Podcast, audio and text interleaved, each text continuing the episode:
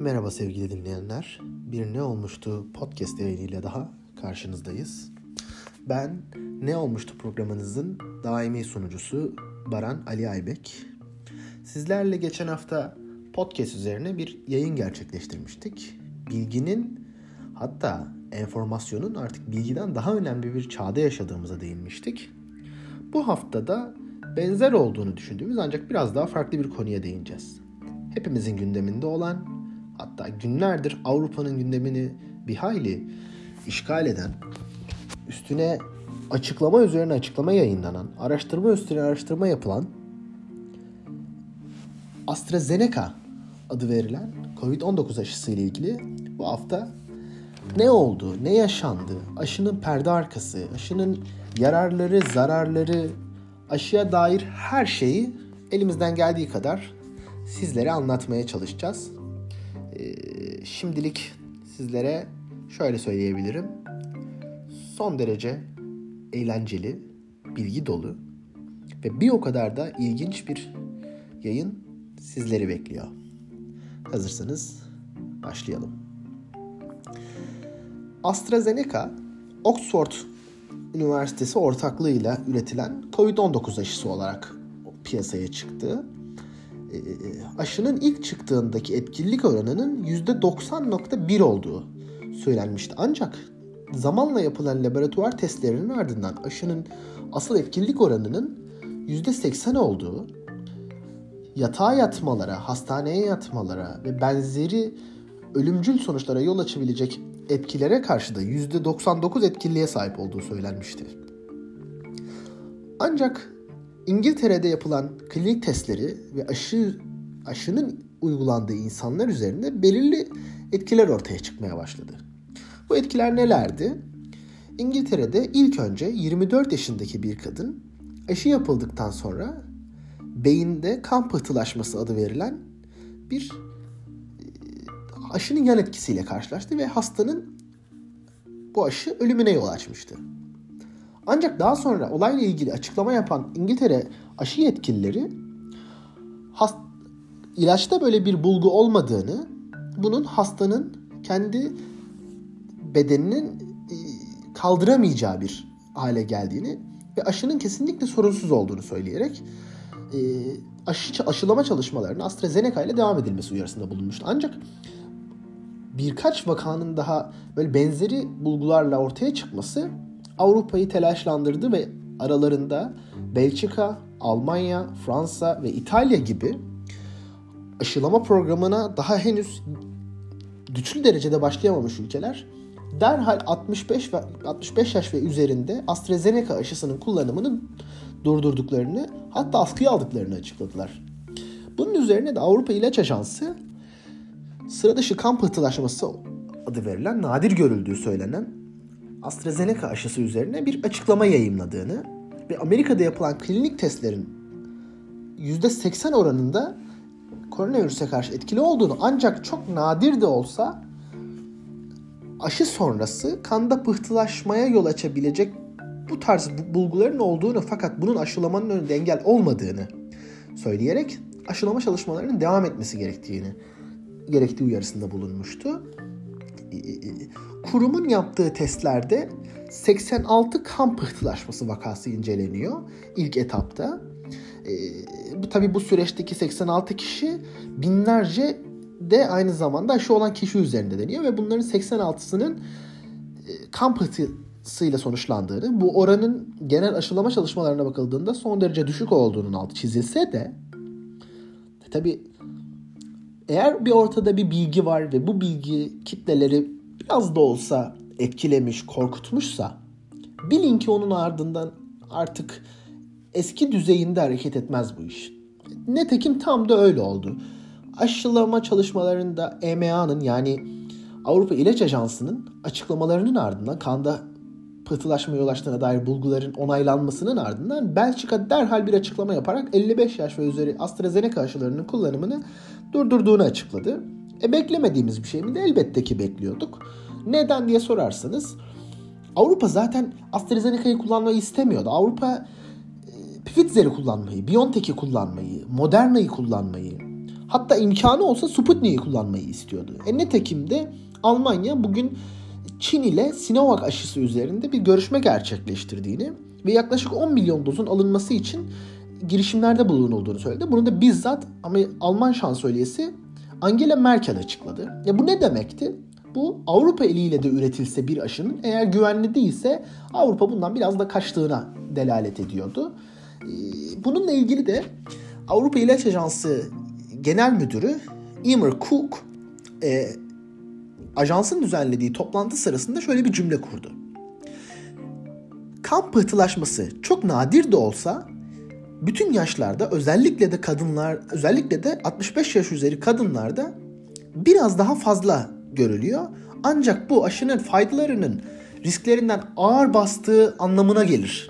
O yüzden aşıyı kullanmaya devam edebilirsiniz. Aşılama çalışmalarında bir sekte bir durgunluk olmaması gerekiyor açıklamasını yaptı. Ya elbette ki bu Avrupa'da karşılık buldu mu bu biraz tartışılır. Ee, neden tartışılır? Aşı AstraZeneca Oxford merkezli yani İngiltere merkezli bir aşı olmasına rağmen İngiltere e, derhal e, ülkenin ilaç denetleme ve onaylama kurumu tarafından yani MHRA adlı kurum bir anda bir açıklama yaparak şöyle bir şey dedi. İngiltere'de 30 yaşın altındakilere AstraZeneca verilmesi konusunda bir seçenek sunacağız ve hastalar isterlerse AstraZeneca'yı kullanmayıp Moderna veyahut da BioNTech aşısını kullanabilir açıklaması yaptı. Aslında İngiltere'nin kendisi de kendi ürettiği aşıya güvenmiyordu. Bu da ister istemez aşının güvenilirliğini, e, insanlardaki algısını, kamuoyuna yansımış bilgiyi birazcık da olsa ortaya çıkartıyordu. Nitekim İlaç Denetleme ve Düzenleme Kurumu onun arkasına şöyle bir açıklama yaptı. AstraZeneca aşısı dedi 79, 79 kişide ülkede kan pıhtılaşması görüldüğünü, bu 79 kişinin de 19'unun hayatını kaybettiğini, bunun da ülkede ciddi infial yarattığı üzerin noktasında bir değerlendirme yaptı. Bu ister istemez tabii ki de aşının geleceği hakkında bizlere çok net bir veri sunuyordu. Neydi bu veri? O da AstraZeneca konusunda özellikle Avrupa ülkelerinde ciddi bir e, korku, bir istememe hali hakim. Ancak bu şu demek değil tabii ki de.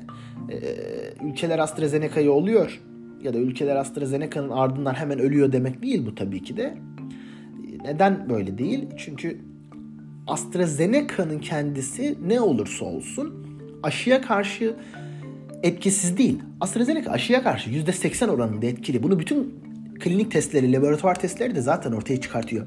Buradaki sorun oran düşük de olsa insanların aşı sonrasında yaşadığı kan pıhtılaşması veyahut da sert, ölümcül ya da ölüme yol açabilecek yan etkiler. İlerleyen günlerde e, elbette ki AstraZeneca ile ilgili şunu bekliyoruz. Beklemiyor değiliz. Zaten bunun sinyallerini de aşı üreticisi firmadan firmanın yetkilisi şöyle bir açıklamayla noktaladı. Aşıya dair incelemelerimizi tekrar gözden geçireceğiz. Eğer gerekli görürsek aşının bütün içeriğini geri çekerek yeniden düzenleyeceğiz dedi ve bu şu anlama geliyordu. Kuru ilacı üreten şirketin kendisi de aşıyı ürettikten sonra yeterli derecede kendileri de güvenmiyor. Ve eğer ki bir konsensus aşının ölümcül yan etkilerine dair bir konsensus olursa üretici tarafında da onlar da aşıyı geri çekerek yeni bir aşı üretmeye çalışacaklar. Bunun ilerleyen günlerde nasıl sonuçlanacağını bilmiyoruz. Ancak şu bir kesin zaten bir aşı milliyetçiliği, aşı karşıtlığı bu kadar yüksekken abuk sabuk komplo teorileriyle hayatımız e, bu kadar dert, tasa yokmuş gibi bir de aşı karşıtı, aşı milliyetçisi insanlarla hayatımız çevrelenirken AstraZeneca'nın AstraZeneca'da yaşanan bu krizde elbette ki bu tartışmaları pik noktasına getirmiş halde. E, bildiğimiz üzere Amerika'da, Türkiye'de, e, Avrupa Avrupa'da o popülist sağda hatta buna geleneksel sağ da diyebilirsiniz. Bu sağ hareketlerde ciddi bir aşı karşıtlığı hakim. E, malum bir grup aşıyla kendilerine e, çip takılacağını ve takip edileceğini söylüyor. Bunu anlamak biraz güç. Neden diye sorarsanız bu aşıların kendisi milyonlarca ülkeye yapılacak ve her ülkenin denetiminden geçiyor bu aşılar. Yani biraz çetrefilli bir tartışmaya yol açar. Ama ne olursa olsun bu demek değildir ki dünyada aşı karşıtlığı az küçümsenebilir ya da başka bir noktada. Evet dünyada ciddi derecede aşı karşıtlığı, aşı milliyetçiliği, aşının aşı ilgili hatta ciddi komple teorileri olduğu gerçeğini yatsıyamayız. O yüzden bu haftalık AstraZeneca'ya dair elimizde olan bildiğimiz birçok şeyi sizlere açıkladık. Umuyoruz ilerleyen günlerde AstraZeneca bu krizleri aşar ve toplumun en azından %60'ı 70'i diye tabi edebileceğimiz o e, sürü bağışıklılığını insanları hasta ederek değil aşılayarak ortadan kaldırır ya da ilerletiriz. Artık herhalde hiçbirimizin maskeyle gezip hayatımızı bu maskeyle idame ettirecek, devam ettirecek bir sabrımızın kalmadığına inanıyorum. Özellikle kişisel olarak söyleyebilirim. Benim böyle bir sabrımın kalmadı aşikar. Ee, ne yazık ki maske takıyorum. iki kat takıyorum hatta ne olur ne olmaz diye. Bu insanları suçlayamam bunun için. Ee, asıl konuşulması gereken de bu dönemde AstraZeneca'nın faydaları, zararları mıdır? Yoksa e, koronavirüsle ilgili alınmayan tedbirler, lebalep, kongreler midir? Bu başka bir tartışma elbette ki. Ancak e, yöneticilerin yönetilenler re örnek olması beklenen bir dönemde böyle şeyler yaşamamız hepimizi elbette ki derin endişeye, e, kaygılara sürüklediği aşikar. Bununla ilgili ilerleyen günlerde daha farklı podcastlerimiz olacağının sinyallerini buradan verebilirim. Ancak son olarak şunu söylemeden geçemeyeceğim. Aşı dediğimiz şeyin kendisi böylesine bir halk sağlığı sorununda bile aşılama çalışmalarında hala biz uluslararası ölçekte özellikle de kendi ülkemizde belli adaletsizlikler, eşitsizlikler yaşıyorken hala göç gruplarına göç gruplarının aşılama kampanyasına, aşılama çalışmalarına dair herhangi bir plana dahil edilmemesi ya da yoksulların aşılama çalışmalarına plana dahil edilmemesi, bazı insanların yaşından mıdır, mesleğinden midir yoksa bulundukları konumdan mıdır bilinmez bu kadar rahat aşılanmaları hepimizi derinden etkilese de AstraZeneca gibi, Sinovac gibi, Pfizer gibi aşıla, aşıların ülkemize bir an önce gelmesini veya artık aşılanmayı eşit derecede insani ve insan haklarına uygun biçimde e, bu hastalığı atlatmamız en büyük temennimiz olur. Buradan diyeceğim son şey bu olsun. Esen kalın, hoşça kalın. Yeni bir podcast yayınıyla görüşmek üzere.